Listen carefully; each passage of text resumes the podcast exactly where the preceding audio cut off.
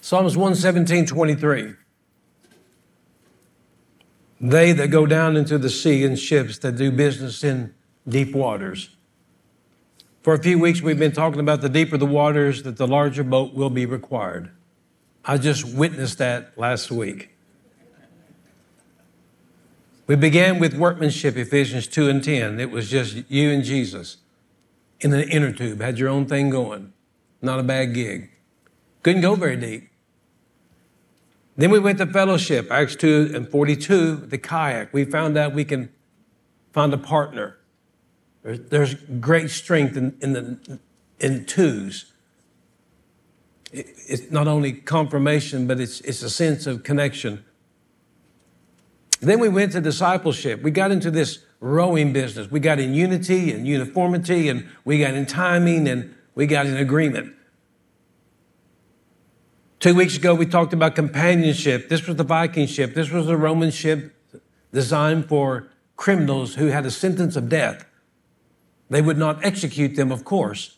They had to have, there was no Evinrude motors, so they had to have a way of sailing the ocean. So they chose prisoners that was sentenced to death, and they would put these prisoners in the bottom of the boats, and this is how they would maneuver from one continent to the other. We liken this to us. The word is 1 Corinthians chapter 4, we are the ministers of God, huperetas. That picture showed you who we are. We have been sentenced to a, a life of death to Christ. We're, and we'll serve our life committed to Christ. Sometimes we go through our whole ministry and our whole life, and you think we're unnoticed and unknown and unappreciated. Not to go on the buffet bar and on the top deck or play shuffleboard. We're stuck in a dungeon with a bunch of smelly people, but that smelly people is that we have one thing in common that we will live out our life making sure that the gospel of Christ goes further. Amen. Chained together to keep one another from jumping ship. So this morning, it's the last ship, but certainly not the least one, and it has a great twist to it. It's called stewardship. This is found in 1 Corinthians chapter 4, verse 1 and 2, as we read two weeks ago. So let a man so account. This is a word account, is word a word for logizohami. It's an accountant's word. It means strike the ledger, write it down. You can mark it down. As us, as the huperetuses of Christ, we are, it doesn't mean like we're, this word minister doesn't mean like Diaconus is where we serve one another. This is where we live our, our life, good days and bad days, happy times and sad times. When the bills are being paid and the bills are not being paid, you can count on us being here. We've got to make sure that we are faithful to make sure that the gospel of Christ and the doors are open, no matter what. We have got to do this. It's not the fact there's some things that we do for God, and that most of the time you got to learn is things that we do with God. But not only that, but we are stewards of the mysteries of God. So, so what in the world is number one? What is a steward? And then what is a the mystery of God? And moreover, it is required in a steward that a man must be found faithful. A steward above all things must be found faithful. So there are three words the word steward in the Greek language, and, and they're all close. They're all related. But uh, we're going to look at one this morning. Oikonomos is the word that is used here. Now, oikos is a word for house. Nomos is thoughts. So when you put it together, oikonomos means it's a house manager who oversees the employees of the house. That's what it means. It, it, it, it means, it's funny, but I, I don't know who brought it up, maybe Melissa, but Gayla did a little survey about how well they know their husband, and it was 10 things, and it came out about a month ago. It's, it was kind of funny. I didn't see it till later on. But I think question four was, what is your husband thinking about right now? You know what she put? Lumber. and that's, and that's right, lumber. Now, when I get on the ship, it's hamburgers, but it's lumber. Oikonomos is a word that not only, you know, I understand the steward is a house manager, and, we're not, we're, trying, we're trying to, to unlayer some levels for you here. But Oikonomos was not only the, the, the title of, the, of the, the, the steward of the household, but his thoughts were on it. And his whole life evolved around taking care of the house. And one of his responsibilities as a steward is to oversee the house and the employees of the house, a manager of the house. But this word steward, by definition, is a funny word. It's where we get a word in the lexicon called a chamberlain. And a chamberlain was someone that oversaw not only the house employees, but the house employer. The steward was a slave who administered the affairs of his master's household, even though he himself owned nothing. A steward that we are supposed to be accounted for by the world. That he was the man that was responsible. His thoughts was, was on the household. His thoughts were on the employees to make sure their job was being done. But his primary thought was on the employer or the owner of the house. And his job was to be responsible for everything that went on in the house, but yet he himself owned nothing. Nothing. Now, stewardship, I want to tell you this morning, is not the SS Fun ship. I'll show you the ship that Gail and I went on the cruise with. It's a great, it's a great little boat. It's, a, it's, it's not anything that looks like this. So when you think about stewardship in big time in, big time church and big time church movements, I know what you're thinking. It's fun, fun, fun till daddy takes the keys away. That is not stewardship. Stewardship has nothing to do with big anything. When, when you see big things on television and big church and, and you think, oh man, them guys must be stewards, big stewards, not necessarily because there may be big scandals because that's coming out of the woodwork every day. So what is stewardship? And here's the perfect example of a stewardship.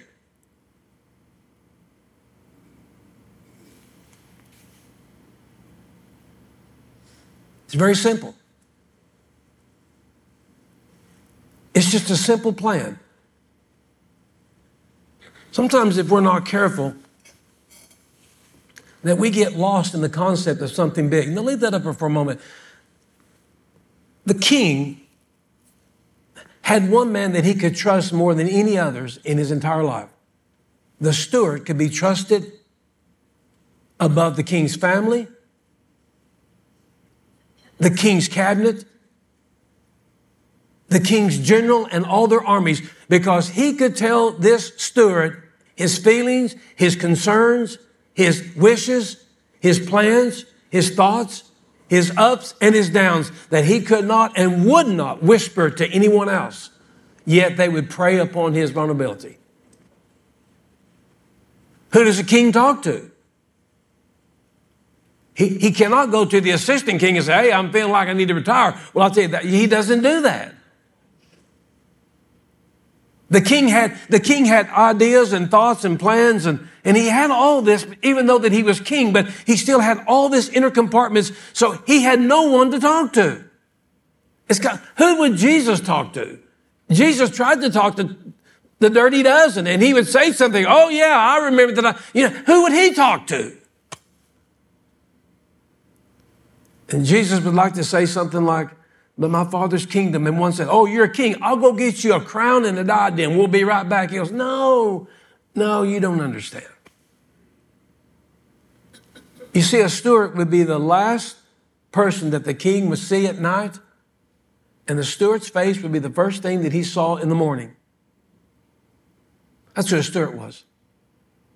A steward was more than just someone to manage the affairs of the house. A steward was the one that made sure that he was there at the first thing in the morning and the last thing at night when the king woke up and went to bed.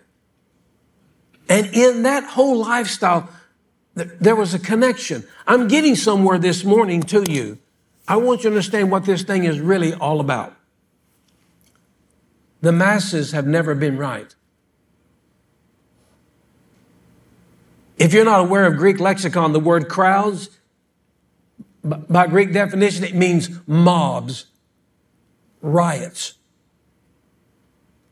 crowds. Only thing crowds have done in the Bible, masses of people that was misinformed, is to create confusion and problems and chaos. And when Jesus hit planet Earth, I'll tell you, we had, we had religion and we had cultures and we had denominations and we had all that. And I'll tell you, it was all a big mess. They were fighting at one another, sticking their tongue out one another, throwing rocks at one another. And as Jesus told the woman of Samaria in a wonderful way, she goes, we're confused whether to worship on Mount Moriah or Mount Gerizim. And John 4, and he said, lady, I'm going to be nice to you, but you ain't got a clue what you're doing. If you was on the tip top of Moriah or the tip top of Gerizim, you still wouldn't get it right. The Messiah that you're looking for is sitting right in front of you. It's amazing. So, how do we become a steward? That's not impressive. That's not big. That's, that's not anything. All that is is a simple two man boat with a sail. That's all that is. So, someone, when we get to the last one and the pinnacle of this thing, we go back to below square one in size and in motives, in abilities and capabilities. It's almost like we're regressing instead of progressing. Somebody asked me a while back, I said, Well, you talk about the church years ago and used to, you know, used to be running over people and blah, blah, blah, and things happen and blah, blah, blah. And I said, Well, what happened? I said, Well, nothing happened. Have you not read John 15? 1 through 5? This is God's garden, and those that do not produce fruit will be pruned. I'm not telling you about this church, I'm telling you about the church as a whole. He's not interested in flowers. We got enough florists in the church. He's interested in fruit. And we can produce no fruit. The Holy Spirit produces fruit. It's our responsibility to, to display it. So, for a few moments this morning, how do we become a steward? And this is how we become a steward of this ship and what it represents. Second Peter chapter 1, verse 20 and 21.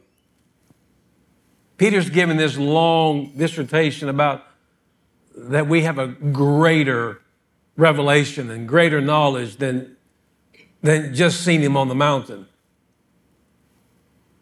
Knowing this first, this word called protos first, it means in priority and rank and in order, that no prophecy, this word prophecy doesn't mean like to foretell the future, it means for, to speak something, prophetus. One is foretelling, F O R telling, and one is forthtelling. The church has gone nuts on the second one. Yea, I say unto you, the Lord, said, yes, you know, I question everything that they say. Because why would the Holy Spirit validate an, a doctrine that's in error against the principles of the Word of God? And I want you to hear me loud and clear. I'm telling you, the Holy Spirit will never validate false prophecy and false anointings when it does not line up to scripture. And anytime that you take the canons of the scripture and lay them aside and said, the spirit told me, even though it doesn't line up the Bible, I'm telling you, that is a false prophet. The spirit of Antichrist is already among you. You better know the difference. Especially if you get in a spirit filled church. Because the Bible says that signs and wonders follow them. What's this? Confirming. Sum martis epito. It means confirming the word. Signs and wonders will follow confirming the word. The word doesn't follow the signs and wonders. If the word is being preached, signs and wonders will follow, and whatever that may be, but it doesn't matter. Knowing this first, this is the priority that prophecy of any scripture is not a private interpretation. Now, this is very important. Private interpretation, the word private is, is, is not a funny word, but it's kind of, it's called idios. Idiostes is a word. Idios, it means, it's two words. Idios is where we get a word for own or by myself or alone. And, and, and the second one is, is that you put them both together, it means I didn't get this. Epileusis means interpretation. I didn't get this information on my own. Idios is a word, if you don't know this, it means to be alone, separated, segregated. And the Greek says it's this. This is where we get a word for an idiot. So the next time somebody calls you an idiot, it's biblical. this is very important. Because when you separate yourself and you get by yourself and, and you get alone and you remove yourself from the people of God and the things of God, and what happens is it, the word idios means I do not want to be taught. I do not want to be mentored. I don't want anybody telling me what to think or what to do. I'm not open for interpretations of anything. And so the Bible says that no scripture was ever given by man on his own ability and his own agenda and his own timing.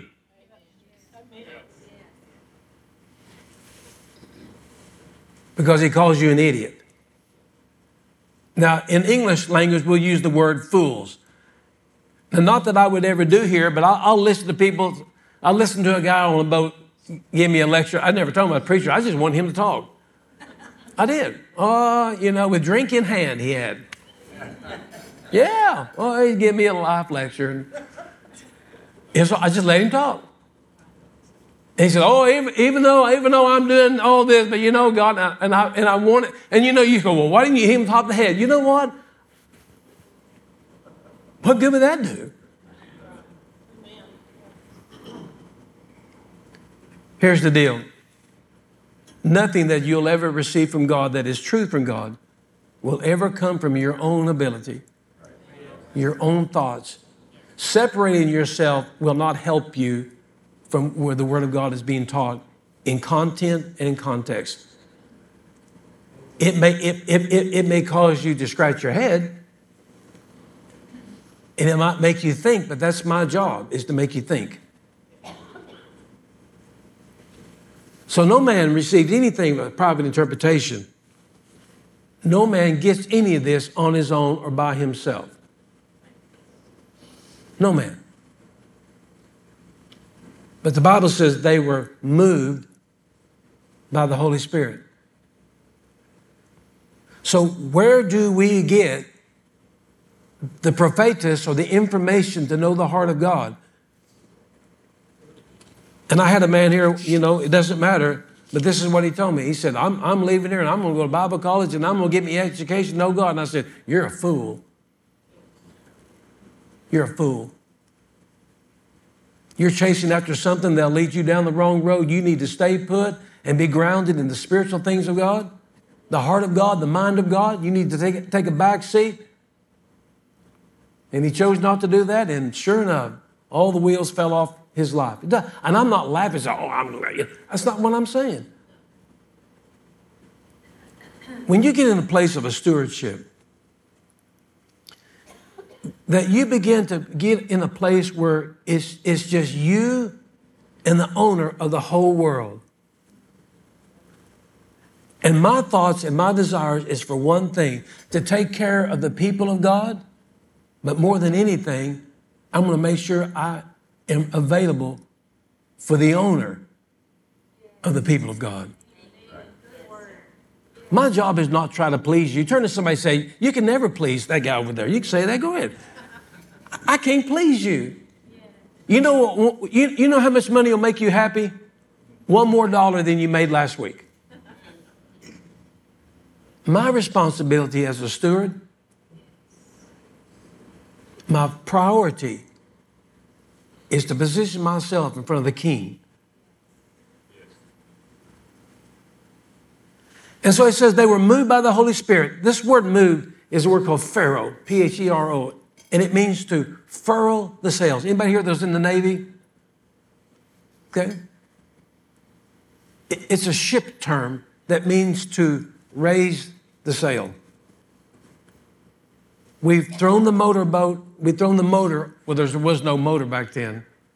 There's no paddles, there's no motors, there's no roaring, there's no nothing. I'm sitting in a, in a quiet cove of water, but my sails are raised. And I'm waiting for the moving of the Spirit. And if He moves, He moves me. And if He doesn't do anything, I sit still. Now, the King James will use the word ghost, which is the English word for spirit.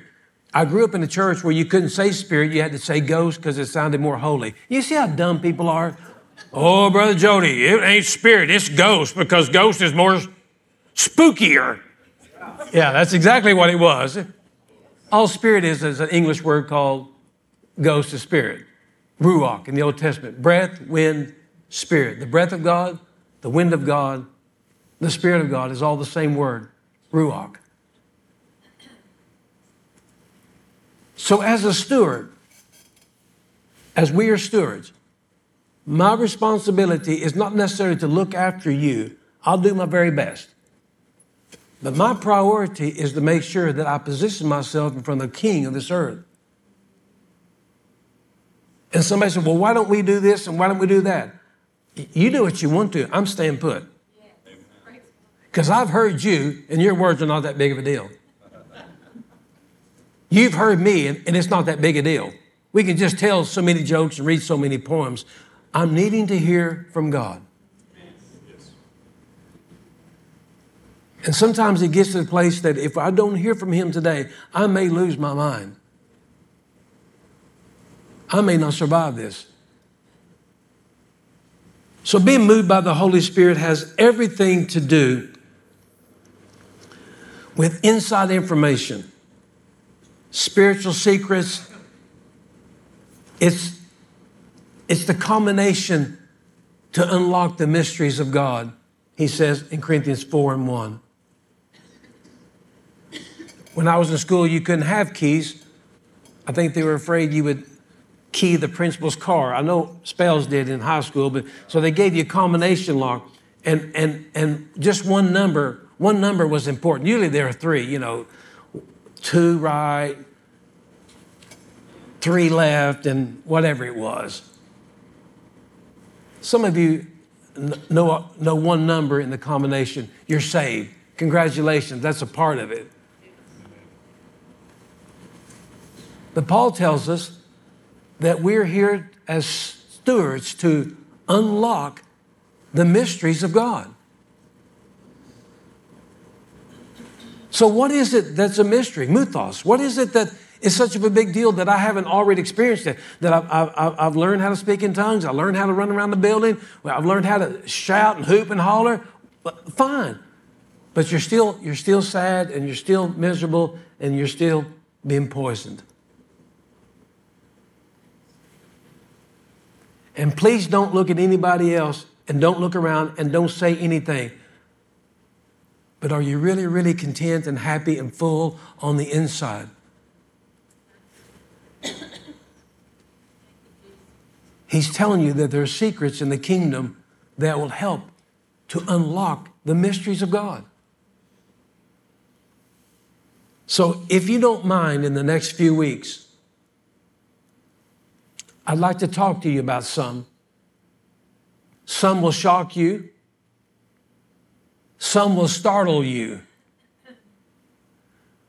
And as some here of lately, when I talked about the Olivet discourse, they've stomped out the back door because they just couldn't see that the prophecies wasn't all about me.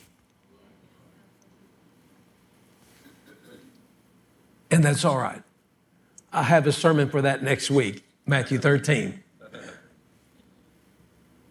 And isn't it amazing that we as idiots think we know it all, but we've never been taught, never been educated, never been trained in the full things of God? We, have been, we've been taught in certain denominations. If you was raised in a denomination like I was, you was taught one thing, and boy, I mean, that's the way it was. And somebody come along and says something, and you go, that's not true until we read it in the scriptures. And I asked this question years ago when I first started. I went to my pastor, we just started, and I, I and I was hungry for God. I didn't want to, anybody knows me, I do not like to argue. You know that. but I went to him with an honest heart. And And, and I really didn't know anything about anything, but I read it and I was on fire and, and I was so full of Jesus, I couldn't see straight. And, and I went to him and I said, basically, what, what do we do with this in the New Testament? I mean, I'm not talking things like where the dinosaurs go. I mean, what, what do we do this in Romans chapter 8? What do we do with predestination, foreknowledge, and election? What do we do with that? And basically, he told me, he said, we don't talk about that. Don't, don't act like you're shocked. You don't want to talk about it either. I do. I do. I'm glad you know a number. I'm glad you know you're saved by grace. Wonderful. That's just one knob. I'm glad you understand the gifts of spirit. Wonderful. That's two to the left. But what about the rest? I want to unlock everything that God has for me to unlock. And the first thing that I got to do is get myself in a place where I turn out all the idiots off and I start listening to God. Yeah. And when I call them idiots, you know, I'm, I'm not talking about the people south of Wilson. I mean, I could be, but I'm not. I'm talking about those people that it's, it's us for and no more. This is the way it is. You got to get your hair high, get that makeup off, get that dress lengthened. I mean, we didn't learn nothing by that. What did that teach you? Didn't teach me about humility and honesty and integrity. Taught me nothing about it. I want to know. I don't want to make the same sins of my past. I don't want to keep continue stumbling over the same furniture in my heart. So years ago that I I just put myself in a position. And I am the overseer of this church. I'm, i oversee the employees, and it's good. You're good. You're, you're good people. You changed my life. Thank you. Some of them for the worse, and, but you're for the good. Yes. But but I refuse to surround myself with idiots or idiotes, people that are not willing to be taught biblical principles. I want to talk about scripture. They want to talk about warring in something else. They want to talk about visions and revelations. I don't want to talk about revelations. I want to talk about what Jesus has, how is applicable to us right now. Why do I want to get lost in the unknown? And so, if you don't mind, for the next few weeks, I'd like to talk to you about some things that I've learned in the last 20 years that are not discussed. Can we do that? And I'm going to have you sign a form that you won't leave the church. If you do, we'll... because here's the deal of all that you know and all you learn, you're still not satisfied. You're still, there's something empty on the inside, whether you want to admit it or not. And you know what? I'm going to help you with that. Because the Bible says in Isaiah that wisdom and knowledge is the stability of our times, the strength of our salvation. The more wisdom and knowledge you can have according to the Word of God, the more stronger and joyful that you'll be in this life. I want to talk about the Antichrist, who I think he may be. Doesn't matter. It doesn't matter. I want to talk one about the millennial reign. I want to talk about the kingdom. I want to talk about the kingdom age. And it's going to be contrary to all you Pentecostal and you good old Southern Baptists, and you're going to flip your wig, but it's okay. I'm a beautician. I'll help you get it back on straight. But if I show it to you in Scripture, how can you how can you kick against the pricks? He told Paul, why are you kicking against the pricks? So, sorry. So here's one that I want to talk, just one, and, and then just bear with me. These are, these are things that I've known for a long time, and it's not a big deal to you, but it's a great big deal to me. Here's three short things that have helped me. They're, I'm full of these things. It's, I'm just full of it. And I've been here 33 34 years, and, and you, you know it. Listen, you know enough to kill a cow, biblically. You, you know it. You, you know a lot. You're saved by grace. Jesus is the way. You know it all. All right, I agree. So there's nothing really I can tell you that will that will give you information the things you already know. But but there's there's a ton of things that maybe I know that you don't on, on, a, on another level. Doesn't mean I'm smarter. It just means that I spend a lot more time in front of the king on a boat and not on a party boat. And I don't want the big crowd. Oh. Proverbs says, Proverbs 4 and 14, when the stall is empty, the stall is clean. But with the more oxygen you get, the stall becomes full. I understand the more people you get, the more mess is, you have to clean up. So I'm content right here in good old Ardmore, Oklahoma. I choose to be here. I choose to be at this church. I choose it. I want to be here. I don't want to go nowhere. There are three short things that I want to show you before we get to Christ that has anybody ever been baptized? It's not a trick question. Has anybody here never been baptized? Okay, all right. Thank you, Matthew. So now I need you to pay attention. I'm not going to ask you to come to the front, I just want you to pay attention. Okay? Joshua chapter 3, 7, 8, and 9. This is why the Word of God is so powerful to me. Not bits and pieces, not catchphrases. I combat bits and pieces of anything. I want, I want to know, I want to know the whole Word of God. And, and for me to know that, I've got to put myself in a position to hear Him. And that's what the Lord said in Matthew 4. Every word that comes out of His mouth. And to hear every word that comes out of His mouth, you've got to put yourself in a position to hear every word where the telephone's not ringing and the kids are not screaming. And the days of our life is not rerunning again. So God said to Joshua this very day that I'll begin to make you great in the eyes of all Israel. God is speaking to Joshua. And they'll see for themselves that I am with you in the same way that I was with Moses. You will command the priest to carry the chest, which is the ark of the covenant. And when you come into the edge of the Jordan's water, stand there on the bank, at, at waters, stand there on the river bank. And then Joshua addressed the people of Israel Attention, listen to what God, your God, says. This is how you'll know that God is alive and among you. So that's what happened. The people left their tents to cross the Jordan, led by the priest carrying the chest of the covenant. And when the priests got into the Jordan and their feet touched the water at the edge, the Jordan overflows its banks through this harvest time. That's in parentheses. It flows, the water stopped. It piled up in a heap along the way of Adam, which is near uh, Zarethan. The river went dry all the way down to Arabah, which is the Dead Sea. And the people crossed facing Jericho. We know this story. We have the Ark of the Covenant. They reached the Jordan River. And God said, This is how I'm going to prove to the people that I'm with you. And Joshua said, I'm all ears because I've been, I've been traveling around for 40 years with the same stinking bunch and we're not getting anywhere. And these three things that were in the Ark of the Covenant, but the primary one was the tablets, the Word of God. Say the Word of God. Word of God. The Word of God. And as soon as the Word of God hit the water, the water parted. Agreed? All right. Next one. 2 Kings 2 and 8.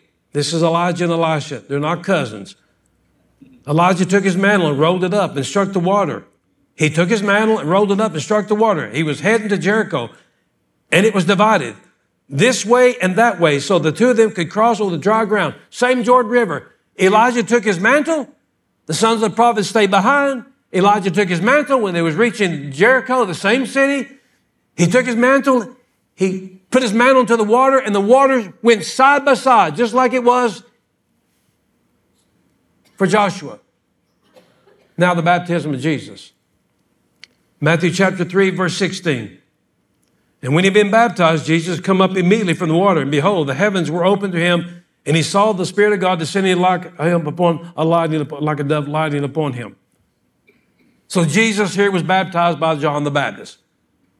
Twice it said in Scripture, and when he was baptized in water, that then God enunciates that this is my son in whom I'm well pleased. What does these three stories all have in common? Well, they got some things in common. Number one, they all have in common waters were divided.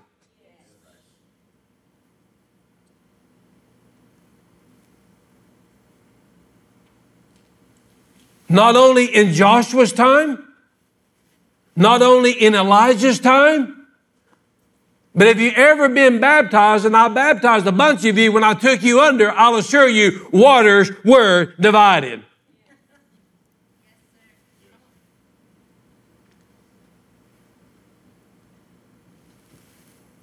And they were divided when God's anointed vessels hit the water.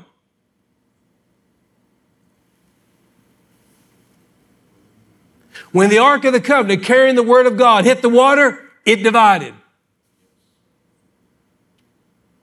Now, in the case of Elijah, if you don't know this, he's a little discouraged because he, he prophesied that oh, OU would get humiliated last week. So he was a little discouraged about this. And the Lord said to him, He said, What in the world are you doing here? I never told you to come here. So he steps out, he said, Come out to the, to the edge of the cliff. And this is what he says that the Lord passed by, and the rocks began to blow up, and the wind began to do all these things. And he said, God was not in it. And then God passed by. Elijah is standing on the, on the outside of this mountain range of Horeb, and, and the Lord passes by, and he comes by in this great glory. What happens? What happens? He covers himself with a mantle. And when he com- covers himself with a mantle, what's the next thing that happens? God speaks to him in Daman, a still, small voice. And that small voice that God spoke, watch this, was so powerful that it integrated into the mantle. God's word just is not spoken. He said, My words will never return void. It will accomplish where I sent it to go. And when God, ever been around a skunk? Anybody here got sprayed by a skunk? Yeah, last night I smelled something. And when you get sprayed by a skunk and you wear the same clothes on a Saturday night and you wear the same clothes to church, you ain't got to tell anybody you got sprayed by a skunk. Guess what happened last night? Let me guess, you got sprayed by a skunk. You must be a prophet. No, I smell you from here, buddy.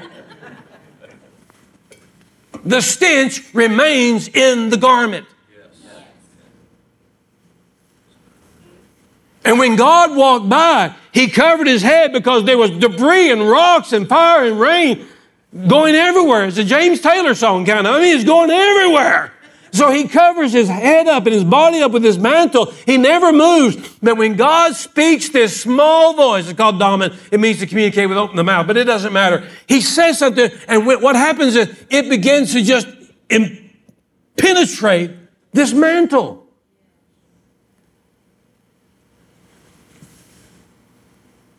And it never leaves. There's no goosebumps involved until Elijah gets to the place where from Gilgal to Bethel to Jericho, and God's about to take him. And, and guess what happens? The mantle has never, watch this, the mantle has never lost its authority of the word that was spoken upon it.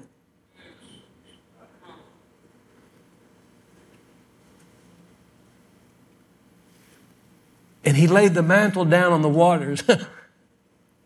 and it wasn't just the mantle, it was God's word activated in that piece of material. And what happened? Whew. It divided. And now we get the cherry on top. Now that we're not talking about some piece of sacraments in a box, and now that we're not talking about a cloak of carrying the anointing. We're talking about the Word of God that was made flesh and walked among us.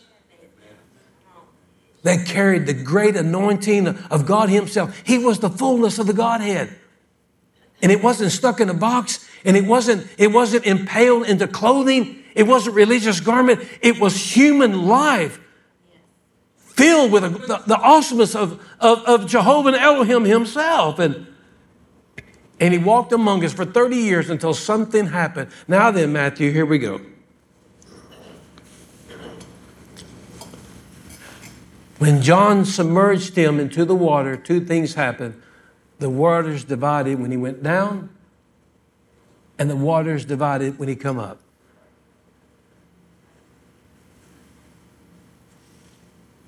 Why is water baptism in, in this framework so important? Because there's something that was divided spiritually at water baptism. If, if you're under the idea that water baptism will save you, God should have sent a sprinkler system instead of his son. Water baptism will not save you. Now, I'm telling you, it can be actual converse, you know. There's all types of implications with this, but I, I, want to, I want to let you in on a little bit of the unknown. Something happened at baptism. The same thing that happened with Joshua and the same thing that happened with Elijah, but now then we have the fullness of God in front of us, not in pieces. The other thing that we they all have in common, they're all the Jordan River. Can you imagine the Jordan River? Boy, if, if waters could talk, they said all three times the presence of God was so powerful in our life that we parted and made way. Here's the idea. Not only that, that the waters were divided, but they were divided when anointed vessels filled with God's word hit them. Waters, by definition, divide continents. Waters divide continents, cultures, and civilizations of people. Waters are meant to divide us. Waters are meant to separate you from reaching maybe somewhere that God has intended for you to go. I went to Jamaica, but I had to take a boat because of the waters. What separated the promised land from Joshua? Waters. What separated the chariots of fire and glory from Elijah? Waters. So, what, what does Jesus' baptism have, have anything to do with spiritually more than just going through the motion, you need to be baptized. That's not what he's saying. He said, what's happening here? That there is a dividing of the spiritual waters that's keeping you from reaching where God wants you to go. And when he went down, he divided the waters. And when he come up, he divided the waters. It's more than just being baptized. So here's the explanation. Colossians 2 and 12. So it's a initiation ritual that you're after. You've already been through it by submitting to baptism. Going underwater was a burial of your old life. Coming up out of it was resurrection. God raising you from the dead as he did Christ. Let that, let that sit there a minute. Something in water baptism happened more than just him getting wet. God raising you from the dead as he did Christ. The same Jordan River, on one side, it was a full of religiosity, rules and regulation, and they were all traditions of men. They were all death. But in order for we to reach the Father's side, the waters had to be divided again. Not in Joshua's time, not in Elijah's time, but Jesus was the ultimate divider of the waters.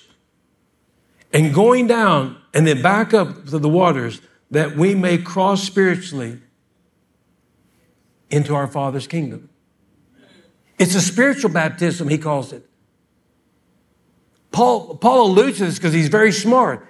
He, he peels back the layers. He said, it's more than just water baptism. You're not understanding what's going on. It's not just the act of going in, into the water and coming up. The waters were divided, but not only were they divided, when he divided them, it allowed you to cross from the natural to the supernatural. It allowed Joshua to move from one side to the next. It allowed Elijah to move from one side to the next. And because of his baptism, when he went down and when he come back, the waters were parted. And you go, well, the waters went back, but not spiritually, they didn't go back. He let the waters parted so you and I, through Jesus, can cross over. And watch what the scripture says. In the Message Bible, it talks about, and all these that went before us, they all crossed, not one wet foot. What Jesus did at his crucifixion, what Jesus did at his baptism, you know what he was doing? He was parting the waters again. Now we know for a fact that Moses, oh, here we go. And there they stood. Those priests carrying the chest of the covenant stood firmly planted on dry ground in the middle of the Jordan while Israel crossed on dry And finally, the whole nation was across Jordan and not one wet foot. And even in the time of Moses, they, they bragged upon dry land. No one, no one in the time of Moses, he didn't touch it. He raised the, he, he raised his staff. But the idea was parting the waters allowed you to go from one to the next. The baptism of Jesus, Matthew, when you decide to get baptized, is more than you just getting wet. Is Jesus divided the waters so you can go from this life to the supernatural because of Him. It's amazing, isn't it? He divided the waters. He divided the waters. In his baptism, when he went down and he come up, he divided the waters. And because he divided the water, this is why he said, Now I am the way, the odos, where we get for odometer. I'm the way, I'm dry ground. And wherever you are on this side on this side of the Father's kingdom, wherever you are, I have made it a way and made it possible that you can come to my Father's kingdom because why? I have divided the spiritual waters. So, likewise, in our everyday life right now, I'm quitting. Of course, I'm quitting. Like right now, what do we do with right now? Isaiah 43, 1 and 2. He tells him, Isaiah, fear not, for I have redeemed thee, and I've called thee by name, and thou art mine. And when you pass through the waters,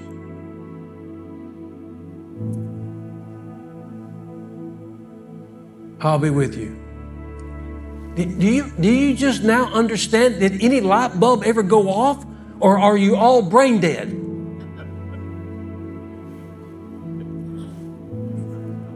What do you mean pass through the waters? What is he talking about? How many's read that for 900 years? Oh, when they pass through the waters, I'll be with you. What does that mean? What do you mean? What does it mean to pass through the waters?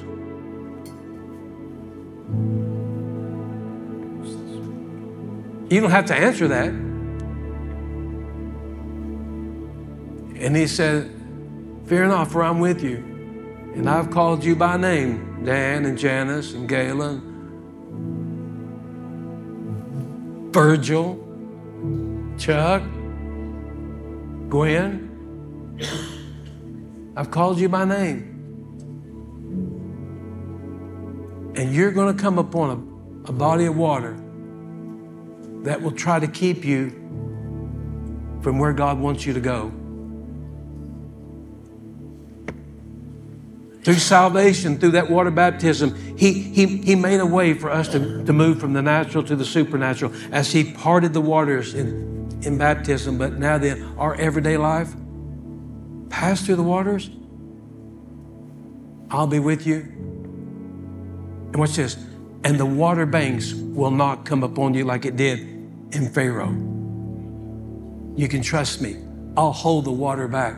You know all that these waters are that we face every day? You know what this is? Waters is an object to keep you from reaching a place that God has awaiting you.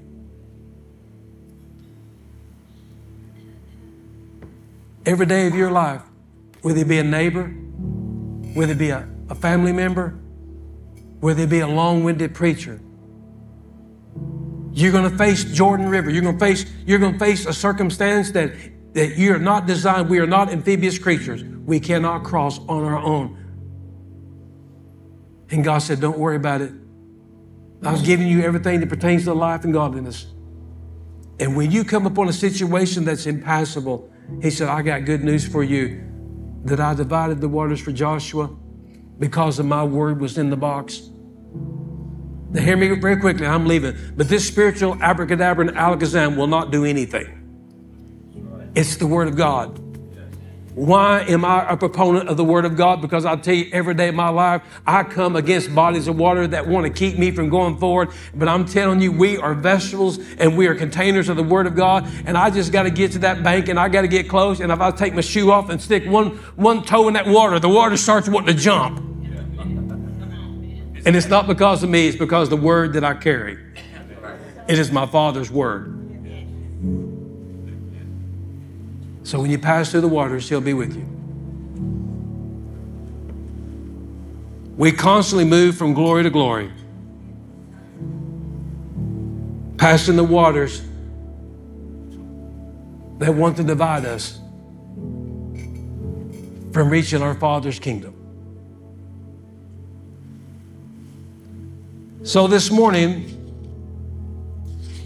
this one little illustration that I'm known for 25 years that I'm not afraid to talk about it, but I want to talk to you. He gives us the preview in the Old Testament, but the time Jesus, he puts it in full light. Water baptism is not necessarily about getting wet, Matthew. It's about dividing the waters so spiritually you can cross from this side to that side.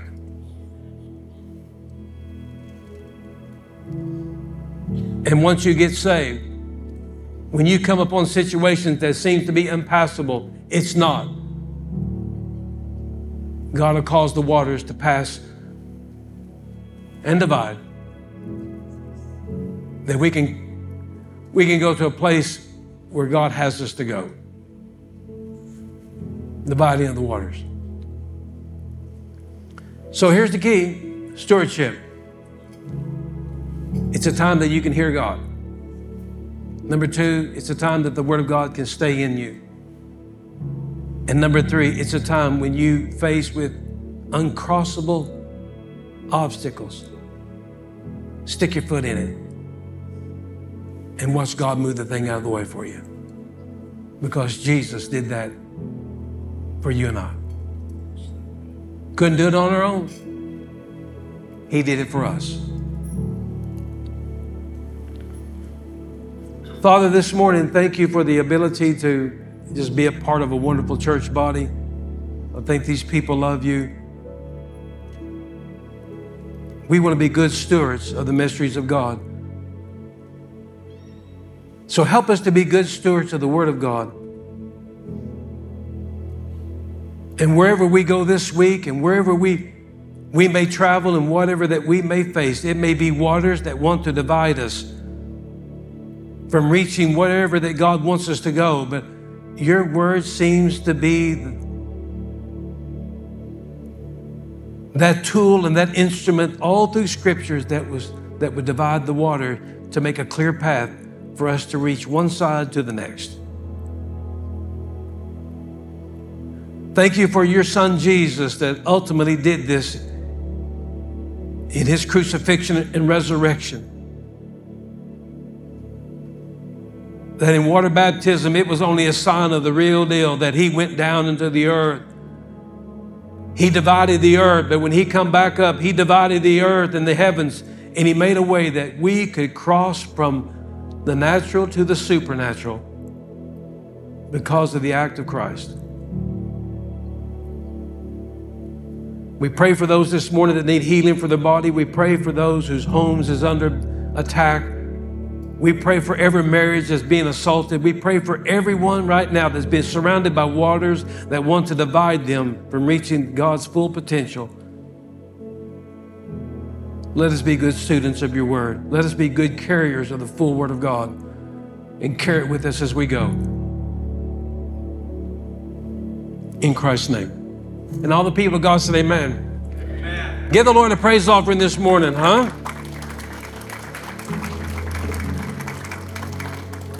So I want to encourage you this morning, stand to your feet. I want to encourage you this morning for the next two or three weeks, bring you a notebook and a pencil and write some things down and bring you a bottle of Rolaids and just bring you something.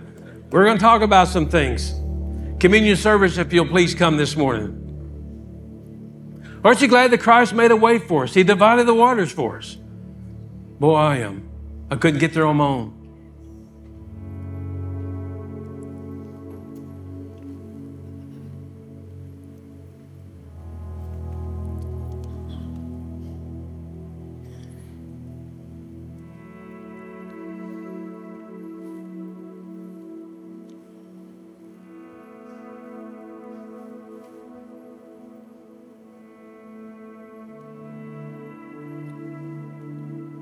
Some of you this morning that we had great aspirations of being a teacher, a board member, a parking lot superintendent. We want our name on the church building. We want, we want to be known in the Christian community of, of doing great things for God. But I'm telling you this morning, that's not where it's at. Some of the greatest men and the biggest men, the biggest names in, in the religious world today are lost. They've lost their way. They're marching to the beat of another drum. And Father, I pray this morning that we will find our way back to you this morning in a still small voice. And whatever you say to us will never leave our mantle. We'll carry it wherever we go. It can't be washed out. It stays deep embedded into our hearts and the, in the fabric of our bodies. If you'll just speak to us this morning. Things like, I'm low, I'll always be with you, son. I'll never turn my back on you. When you face the waters, I'll, I'll cause them to divide for you. And you don't have to worry about them overwhelming you.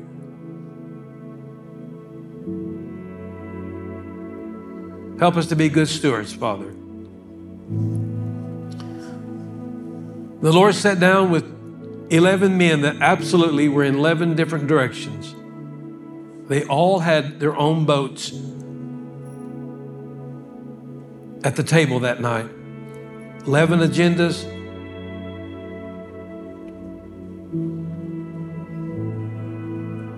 But he's about to do something so wonderful to bring them into great unity and agreement. Now, I know there was 12, but the 11 is what we refer to this morning. He was bringing them to a place of stewardship, caretakers of the Word of God.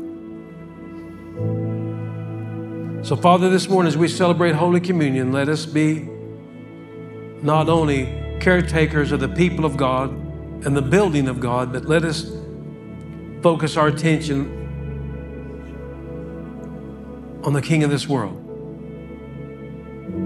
So we give your heart and our minds and our souls to you today. Bless this cup and bless this bread. And for everyone that takes of it, let the anointing of God and the power of God and the Word of God remain into their mantle wherever they may go. In Jesus' name,